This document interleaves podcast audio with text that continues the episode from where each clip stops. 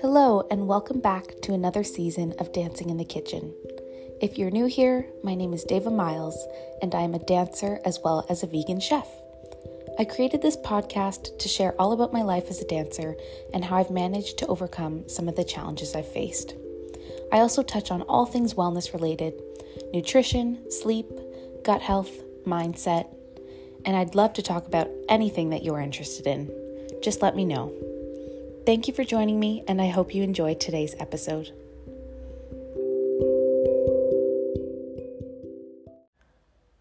Hello, welcome back.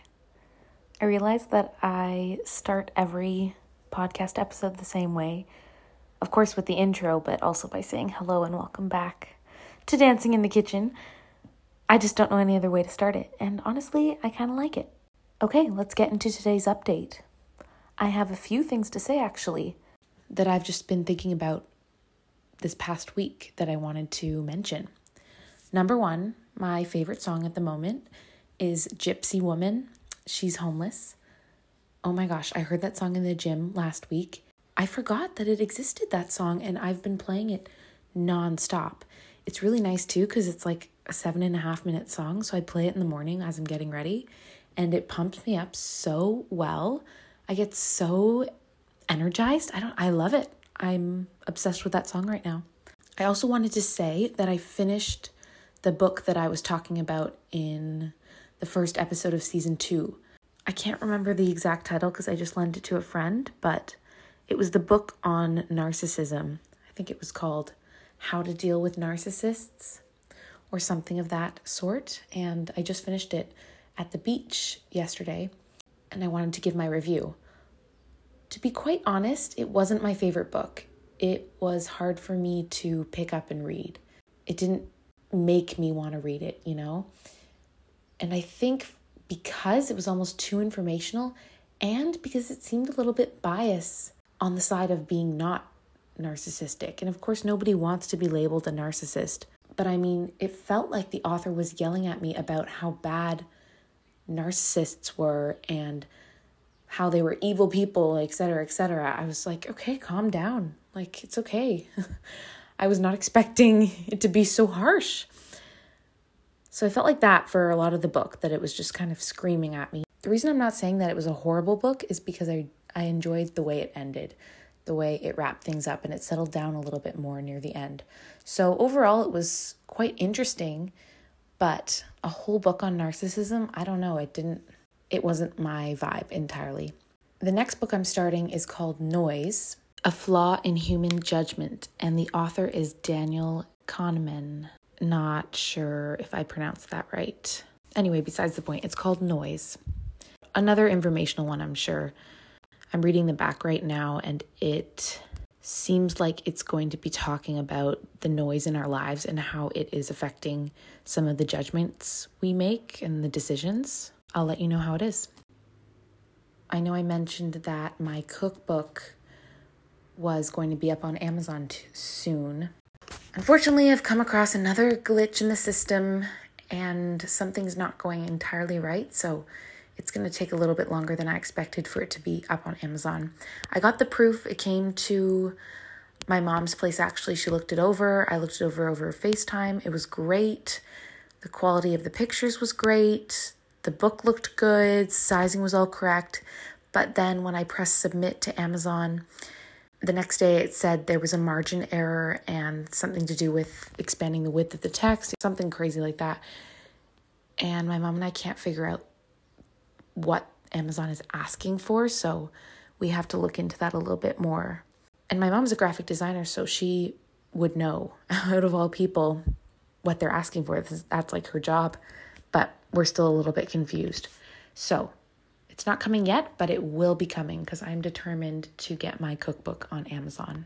Last thing I wanted to say is that, okay, let me backtrack for a second. I was taking a shower at the gym, and you know how you get those random shower thoughts that all of a sudden come really clear to you and you're like, oh, that's a great idea. That happened to me. I was washing my hair and I was giving it like a really nice conditioner, massaging my head, you know, really just indulging in that moment. And then I thought to myself, I think I'm going to have my Sundays be dedicated to self-care, and I'll call them self-care Sundays. Okay, bear with me here. I know this sounds super cheesy, but I I kind of love this idea. And then as more and more I was thinking, I was like, okay, what can I do in the form of self-care on a Sunday to get me refreshed for the week?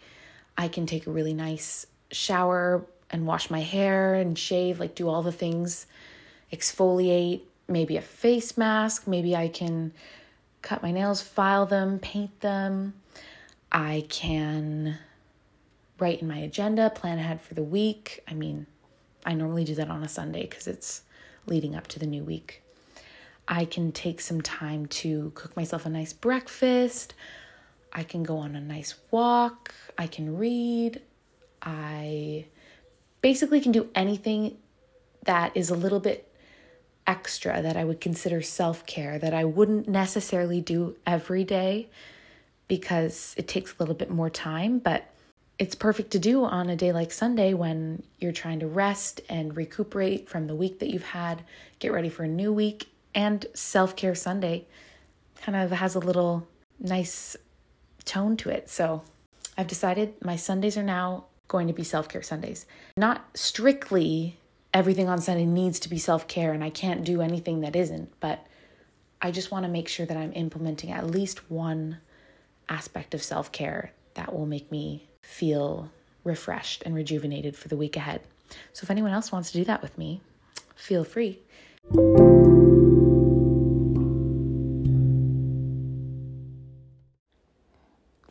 So for today's topic, I wanted to get a little bit more into my love of cooking and how I how that came to be. I feel like I haven't really talked too much into detail about that, but it's definitely a big part of my life, and it needs to be a big part of my life now with all of the dietary restrictions that I have. So I just wanted to share how it became such a big part of my life. So growing up, my parents are divorced. At my mom's place, she would always cook for us. And then at my dad's place, my stepmom would always cook for us. My dad cooked sometimes, but not super fancy. My stepmom really liked to experiment in the kitchen, and I remember always being really interested in what she was doing. She loved her time in the kitchen, and I think it's safe to say now that she definitely loved being alone in the kitchen, in control, in power of what she was doing. And I totally understand that now. When I'm cooking, I want it to be just me. It's my time to unwind from the day. I'm in my own thoughts. Maybe I'm listening to music or a podcast. I don't want anyone lingering over me, watching me, asking how they can help.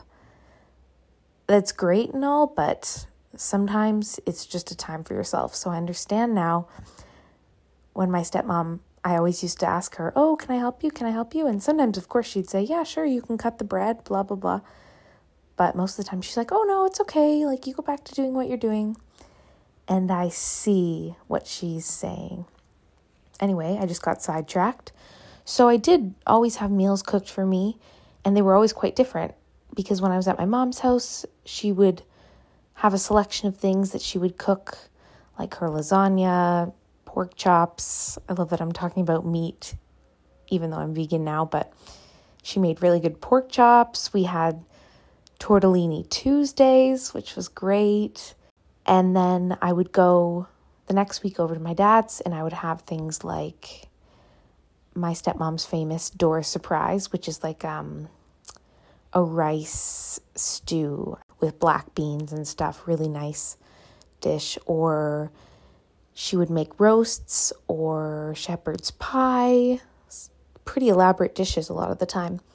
So I was really used to having many different types of foods, but I was never super interested in the cooking myself because someone was always doing it for me and it was great. And I was like, okay, sure, whatever, works for me.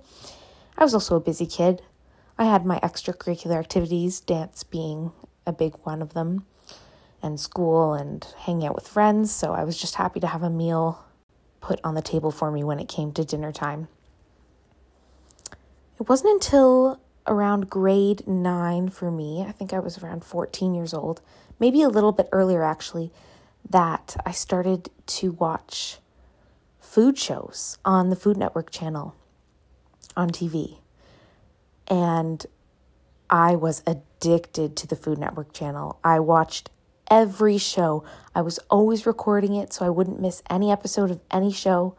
That's the first thing I would turn on when I came home from school, and I would watch Food Network any spare moment I had, basically. I'd have it in the background when I was doing my homework or when I was stretching or when I was cooking. And um, I don't know really what got me to be so addicted to this show, but I feel like it opened up this whole other world. And it also just made cooking seem so fun. There was the shows like Chopped, Cutthroat Kitchen, Guy's Grocery Games, um, Beat Bobby Flay, Food Network Star, and all those shows people were bringing out dishes that they had created and experimenting. Or Chopped was really great because it was a, if you don't know what that show is, they were given a box, and in the box there was some random ingredients, and they had to create this dish out of the random ingredients and compete against each other whose dish was best. I loved that idea. It just opened up my brain to this whole realm of possibilities when it comes to cooking. Like, you can literally do anything and you can make a dish good. So it was very inspiring to watch. And that's when I started to kind of want to be one of those people on the shows. So I would go into the kitchen and I'd be like, hmm, what do we have in the fridge? Okay, I'm going to try to whip something together with this. And I wasn't great at it. I started out a lot just following recipes, really basic recipes for like lasagna dishes or pasta, casseroles, stuff like that. And I would cook them for dinner for my family. That was another huge thing. I started to love cooking for other people. I still do to this day. It's my favorite thing to do, but just spending so much time creating a dish or following a recipe and putting so much effort into it and then giving it to people and seeing their reactions. And usually their reactions were good. Not sure if they were faking it, but I appreciate if they were at the time because it made me feel good. Just seeing people go, wow, this is really good. Oh, I need this recipe, blah, blah, blah. I loved hearing that, and that filled me with so much joy, and it made me want to continue cooking. And there was a point when it came to be, I didn't feel that same satisfaction when I was doing another person's recipe, because it wasn't me. I can't take credit for this. I didn't make this recipe. I just helped bring it to the table, bring it to other people's mouths by following the steps. So when people would say, wow, this dish is so good. Oh my gosh, Deva, this is amazing. I didn't feel like it was for me. I was like, oh, okay, great. I'm glad you like it. Here's the recipe of this cookbook I used. That is when I decided that I really wanted to make my own recipes and get creative in my own way, because then it was for me, you know? Then I could show other people my dishes and have them taste my food. And if they liked it, it was coming from my brain. Anyway, I'll get I'll get into that. I'm I'm jumping ahead a little bit. I was obsessed with the Food Network channel. I also was on Pinterest. I was in my Pinterest era. And once you start looking at one thing on Pinterest, the algorithm catches on. So they were just blasting me with thousands of recipes at the time. And I would save all of them. And I also loved the photography that came along with those recipes. So that was another inspiring thing for me to see. So throughout grade nine, ten, and eleven, I was in that phase of my life. When I was cooking for people, it was just very therapeutic for me to come home, to put on a Food Network show, and to cook dinner for someone, or to make my own lunches, stuff like that. Baking too, I really enjoyed, actually. It wasn't just cooking. A lot of people say, oh, I love baking, I hate cooking, or the opposite way around, but I really love doing both. Um, cooking is a little bit more stressful, or at least it was, because you have to have everything ready at once. It's like you put the onions on the pan and then all of a sudden you need to be stirring the sauce that you're making over on this other skillet. And then you need to make sure that the noodles are ready. And meanwhile, chop the toppings. Everything is happening at once and it's all fast paced and then everything's finished at once. Whereas baking, you can kind of linger in the moment. You can take your time. You're adding your dry ingredients. You can mix it. You can walk away. You come back. You can add your wet ingredients then. You put it in the oven. You walk away. You come back. Like it's it's much more casual. It's very much a weekend endeavor. But I loved doing both. I loved the excitement of the cooking, and also you cook way more than you bake, I would say, because at least for me, I would cook my meals for dinner. I would bake occasionally, you know. I loved both. Okay, then I moved to Calgary. I'm from Ontario. I moved to Calgary for my grade twelve year. And that was my first experience living on my own, actually. And I was fully living on my own. I was in a basement suite. So I had a whole kitchen to myself. I had a bedroom. I had a bathroom. That's all I really needed. But I was responsible for cooking all of my dishes.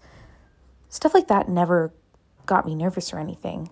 I honestly saw it more as a fun challenge. I was like, yes, I get to cook my meals. I can be experimental. The only thing now that I was realizing was that I had to buy my own groceries. And that changes the game, because when I was living with my parents, they would buy all the groceries.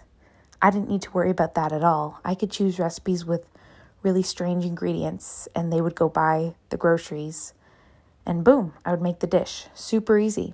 And they had all of the staples in their pantries, like the rice vinegars and the oils and the seeds and the baking powder and the cocoa powder, all those things that if you buy it, it's more expensive, but then it lasts you a little bit longer.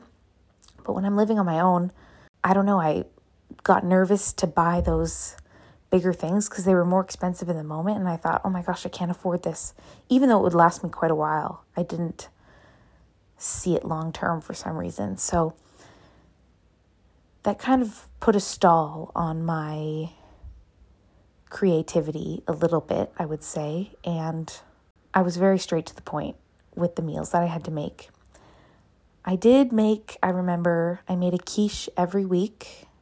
Back before I'm allergic to eggs now, before I was allergic to eggs, I always made a quiche with my mom's pie crust recipe and then whatever I want to put inside, you know, the eggs, cream. Sometimes I put broccoli, red pepper. Sometimes I put zucchini, um, a bunch of different spices. I would always have a lot of fun on Sunday making my quiche. But then throughout the week, I was pretty plain. I would have toast. I would make some salads occasionally. I was really into, this is so random, turkey meatballs. I don't even know, don't ask. I, I wasn't huge on vegetables and fruit back then like I am now. I would buy pre-made turkey meatballs and have those with like rice and broccoli sometimes for dinner. So I was pretty plain. Still loved cooking, still was obsessed with Food Network, but just didn't have as much time. I was focusing on dance. Then I moved to Victoria, B C, and this is where the spark reunited, because those of you who know what Victoria is like, it's very earthy granola girl vibes. Everyone's kind of giving off hippie energy, and there's many more vegans, many more vegan options. I was exposed to more vegans, more vegetarian lifestyle through some of my close friends. So they were introducing that a little bit more to me. All the produce seemed so much more colorful over there. I don't know. These were my memories of Victoria when I was making the transition from meat eater to vegetarian to vegan. But within like two, three months of being there, I became vegetarian, because I was just so inspired. And I started to cook with so many new vegetables. I was making really beautiful salads and bowls and stir fries.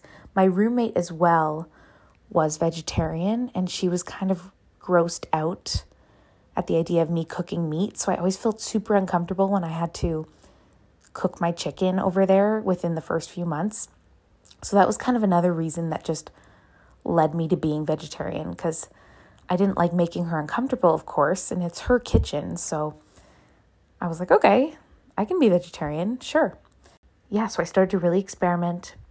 And I knew I wanted to be vegan eventually, for environmental reasons, of course. But I wanted to ease myself into it because I know that it's a big adjustment if you come from eating a lot of meat to eating vegetables and legumes and grains and stuff like that, that I wasn't super used to eating as much of. So I wanted to give my body some time to realize what was happening. And then around, I think it was December of twenty nineteen, that's when I became vegan. And I came home at Christmas and I was vegan. And with me being a fresh vegan, I was super excited to now try all these new vegan dishes I'd heard and get some of the cookbooks of vegan cooks that I really liked. So throughout that whole Christmas time, I remember being really into testing out new things, new recipes, especially for like Christmas dinner, stuff like that. And that's kind of when the idea of creating my own cookbook came to be. If you know me, and if you have listened to some of my other podcasts, especially the New Year's resolution one, I talk about how I love to set goals for myself for the next year. Just things that will inspire me throughout the year. Even if it's not a New Year's resolution, it's something I want to get done. And that's how the cookbook came to be. I just thought, you know what? I want to make my own cookbook. So I wrote it down in my journal, create your own cookbook. That's all I wrote. I had no idea what that was going to become. I didn't know that that was going to actually develop into a real cookbook that I would sell. But I wanted to start creating my own recipes. And the only way that, that would I would really be motivated to do that is if I made a book out of it. I also like to do a lot of crafts and stuff and collages. So the idea of doing that with, with all of the photography and stuff like that made me excited as well. And then twenty twenty hit. I went back to Victoria feeling inspired. I was working on this cookbook, or basically just working on developing new recipes and thinking of things that I wanted to try out or experiment for the first few months. Not really having the chance to try them because, again, I was living on my own and it was expensive to buy ingredients to test out new recipes. I was kind of just sticking to my usual. I worked at Freshie at the time as well, which is like a salad bowl place. So I would take a lot of the leftovers from their home and eat that food because it was convenient and free to me to have free salads. So I wasn't really focusing on spending a lot of money on buying ingredients, but I was developing recipes just off of what I knew, like ratios that I had seen. For example, I've seen in a show in Food Network that in order to make a cake, you need eggs, you need butter, you need this and this and this. So I was like, okay, eggs, what's the vegan version of an egg? It's flaxseed mixed with water. Okay, great. Butter, what's the vegan version of butter? Coconut oil. Great. Stuff like that. I would just try to figure out what I needed and I would roughly sketch it down and then draw a little photo of what I wanted to the dish to look like. Then the pandemic hit, which was actually a blessing in disguise for me because two weeks into the pandemic, I flew back home knowing that I would be home for a while, or at least for the next month. Little did I know it would be like four months, but it's fine. I went back home and I had all this time on my hands. So I just dove head first. Is that the expression? Dove head first? Anyway, I dove head first, if that's the expression, into creating the cookbook. I spent all morning, my mom can vouch for me here, I spent all morning in the kitchen testing out the recipes that I had written down, making adjustments, having my family try it, going back to the kitchen, making more adjustments, having my family try it, and then in the night, I would do all of my dance classes on Zoom upstairs in my mom's bedroom. Because of the time difference of B C to Ontario, all of my classes were at night, which was actually great because I liked baking and cooking more in the morning for some reason, especially baking.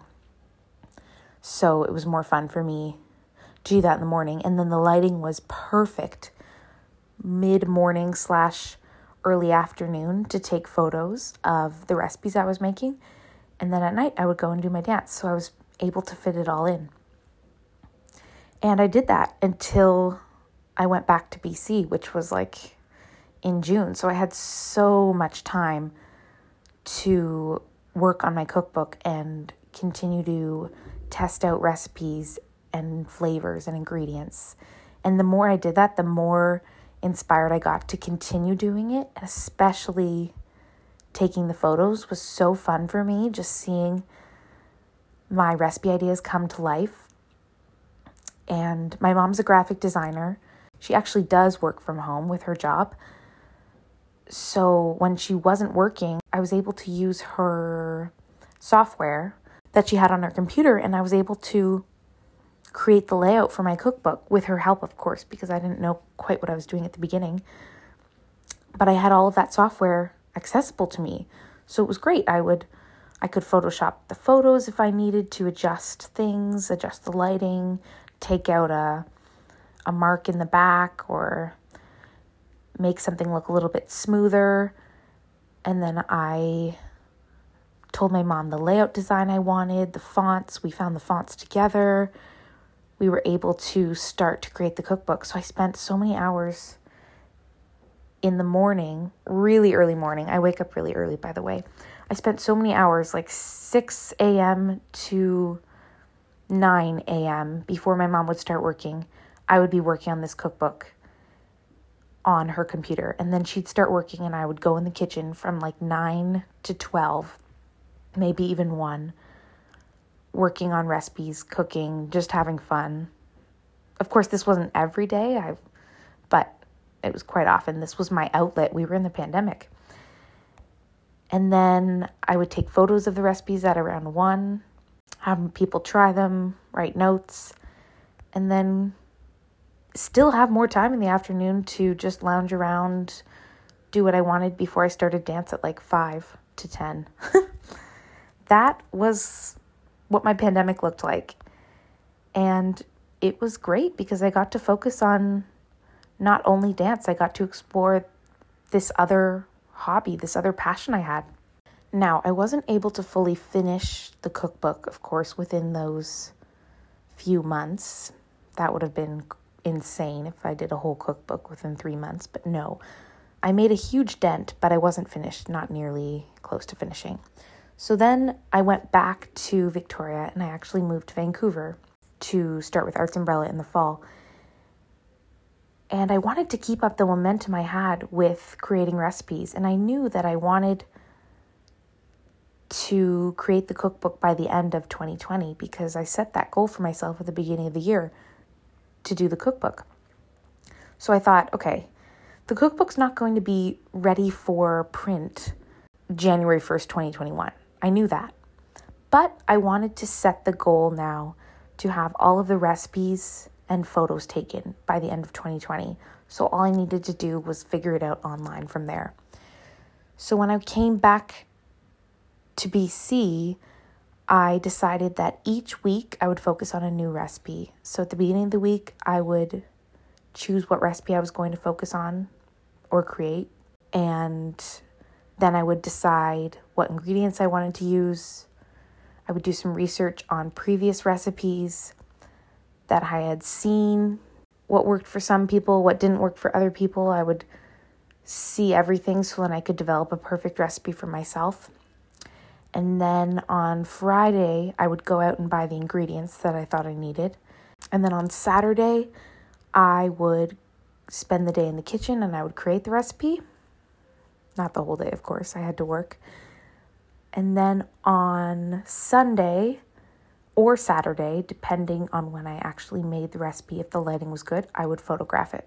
And that's kind of what I did for all of those weeks until December when I came back home for Christmas. If the recipe didn't work, then I would do that recipe plus another the next week. So it was a busy time for me, but uh, I loved doing it. I didn't feel like it was work at all because it was very interesting to me and I got food out of it. I got to eat what I was making. I didn't have any allergies at this time, so it wasn't difficult for me to eat all of the ingredients that I was making. Whereas now, a lot of the things in the cookbook that I made, I can't even eat, which is kind of funny. So I did that, and I was able to get all the recipes done, especially when I went home in December again. I really powered through during that Christmas break. I was making many more recipes a week than I was when I was living on my own. And sure enough, by January first, twenty twenty-one, I had all of the recipes done, everything photographed. So then all I had to do was figure it out within the design aspect, within the actual creation of the book. So then for, I think it was like three months, my mom and I would go back and forth, because now I was back in Vancouver again. My mom and I would go back and forth. I would say what I wanted added. She would do it. She would send me a P D F file, and then I would take notes. We'd FaceTime. I would say, oh, can you move this over here? Okay, I want this font a little bit bigger. So a lot of work on her end went in, which I know you're listening, Mom. Really appreciate all the help that you put into this with me. It was so fun. I couldn't have done it without you, seriously. Yes, we did that for like three months. And then by March, I was able to, to print it, and we got the copies printed. And I was able to actually get them into people's hands mid-April. Or was it end of April? I can't entirely remember. The reason being is that I sent out a pre-order, found out how many people wanted copies. Can't remember the exact number now. Let's say it was two hundred. I paid for two hundred copies of my cookbook to ship to me. They arrive, but the packaging was all ripped up as though it had been in some sort of fight. I don't even know. I open the boxes to see my cookbooks, and they're destroyed. I was furious and like worried that all of this money that I had paid was just down the drain because these cookbooks were ruined. They were ruined on the outsides.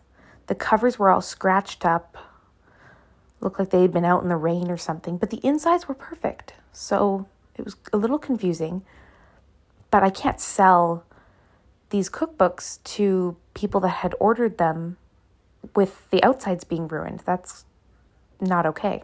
I was able to contact the people who printed and sent them photos saying, I can't sell this, you know, you need to send me more. And then they said, okay, yes, we'll send you more, but we're going to take these other copies back. And I thought, that's kind of a waste. My cookbook says zero waste. I really hate to see things wasted, and I try to make an effort not to waste things. So I was confused at why they'd want to do that, but there was literally no way around them taking them back, because I knew they would take them back, and what would they do? They would just toss them in the trash. Whereas if I kept them, maybe I could sell them discounted or give them out as gifts because they were still fine on the inside. So I finally got the new order of cookbooks. Now I have four hundred cookbooks sitting in my kitchen in Vancouver. And I'm waiting for them to say when they're going to pick up the other ones. They don't say anything. A week goes by. Two weeks go by. A month goes by. Nothing. Long story short, I got to keep the cookbooks, which was amazing. So now I had four hundred copies, which was even better because now it's been two years and there's still some people that are interested in buying copies. So I had many leftover copies that I was able to sell very discounted throughout the years. Yeah, so now I only have a few copies left, actually, and they're still in Vancouver, staying with one of my friends. But if you're in Vancouver and you want a book, just hit me up. Ever since I made the first book, I've been wanting to make a second book, and people have asked me, are you going to make a second? Are you going to make a second? Well, of course I want to make a second, but also I'm really focused on dance right now, and it's like a very important time for me because I'm trying to get a job. So that is taking up a lot of my spare time. And I'm living in Spain and I have all these allergies. So there's been things that have gotten in the way of me having the time to sit down and start creating a new book. But I will say on the spare time that I have had, I've really been trying to develop a concept for a new book, and I have a good idea, and I'm starting to make recipes, so it's coming along. It's not going to be as fast as the process of the first one because we don't have a pandemic, thank goodness, but it's coming. That's all I'm going to say. That's kind of the story of my cooking journey. Now we are where I am today, which I still love to cook. I sometimes don't think other people would like what I make for myself just because I have to be a little bit more plain because of my allergies. I still think that I create some pretty good dishes. And there's sometimes that I've made something, like I make a really good stir fry or salad, and I'm eating it and I'm like, wow, Deva, this is really good. Like, I even say that to myself. I'm like, oh my goodness, so good today. I get really excited and I'll write it down because some flavor combinations just really worked out. So I'm always experimenting, and I never use recipes anymore in the kitchen. Or if I do use recipes, I kind of just look at them. I look at the title, like lemon quinoa chickpea salad or something, and then I'll make my own version of that. But I won't really like look at what the actual ingredients are because I just like to get the inspiration off the name, and then I have ideas in my head, and then I experiment from there. So I'm still very experimental, probably the most sper- experimental I've ever been. Also, I'm just lazy to read a recipe. I don't bake as much because it's hard for me to make things that I can eat, to be honest. And in Spain, I can't find some of the ingredients that I would use for vegan baking. They're just a little bit less accessible. Maple syrup, for example. I love maple syrup. That's also a Canadian thing, I guess. I put maple syrup in a lot of things when I'm baking, and I can't find it here. Maybe I'm not looking hard enough. But I've heard of people that have found it here, and it's much more expensive than it would be back in Canada. So I do a lot of my baking when I'm at home. And I also still really love to cook and bake for my family, but I do it non-vegan a lot of the time because my family's not vegan.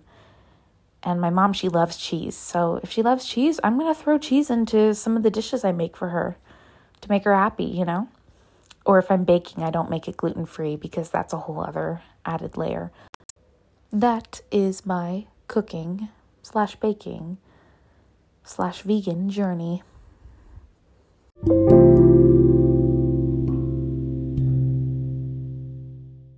Today's question of the day is, what advice would you give young dancers who want to become professional dancers? I love this question. And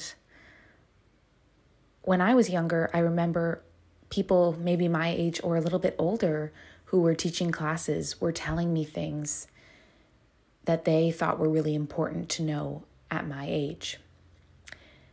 And I remember writing them down, being like, okay, yes, this seems like it's really valuable. Specifically, talking about auditioning and how to do it. And I remember writing those things down, not maybe necessarily about becoming a professional dancer. And I'm still on that journey of trying to become a professional dancer. But the advice I would give to my younger self or anybody trying to become a professional, I would just want to say that yes, the dancing aspect is important, the flexibility, the strength, all of that is important. But what's just as important, if not more, is what's going on in your mind, is your mental state. That's going to affect your motivation, your inspiration, how much you're going to give in the studio each day. Are you distracted? Are you thinking about other things? Are your thoughts not on the right thing?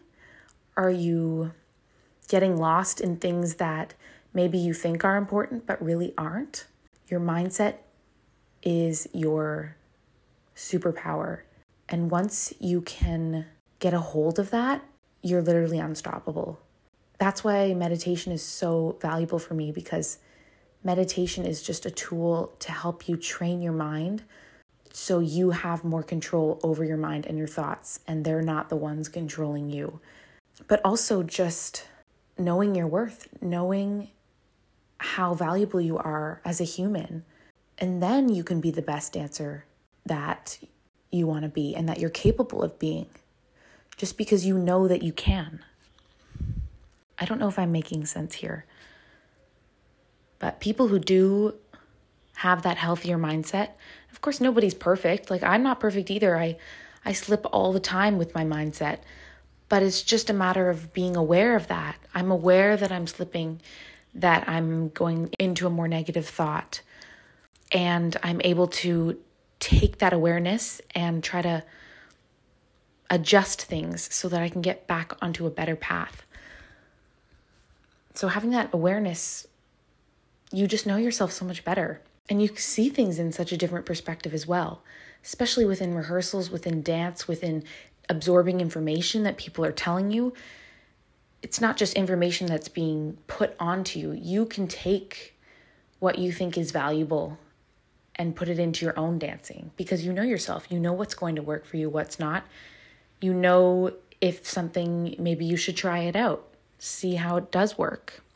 I think I'm rambling a little bit. I just don't want young dancers to push that aside, like, oh, that doesn't matter. It's okay if I'm in this negative, unhealthy mindset, because the only thing that matters is dancing. The only thing that matters is that I'm more flexible, or that I get this role, or that I'm seen by my teacher. No, none of that matters. That's all external. If you don't have a good base to go off of, none of that matters. You need to know your worth and know who you are and who you want to be in order to take any of the external advice or anything that's being given to you and actually use it for good. That was today's question. And with that done, that wraps up another episode of Dancing in the Kitchen. Thank you so much for listening. I really appreciate everyone who has been commenting and reaching out to me saying that they really like season two and the new format. I really appreciate those comments. Anything that anyone wants to tell me, good or bad, honestly. I just want to hear from people. Have a lovely day, have a lovely week, have a lovely night, have a lovely afternoon, whatever you're doing right now. And I'll see you next week.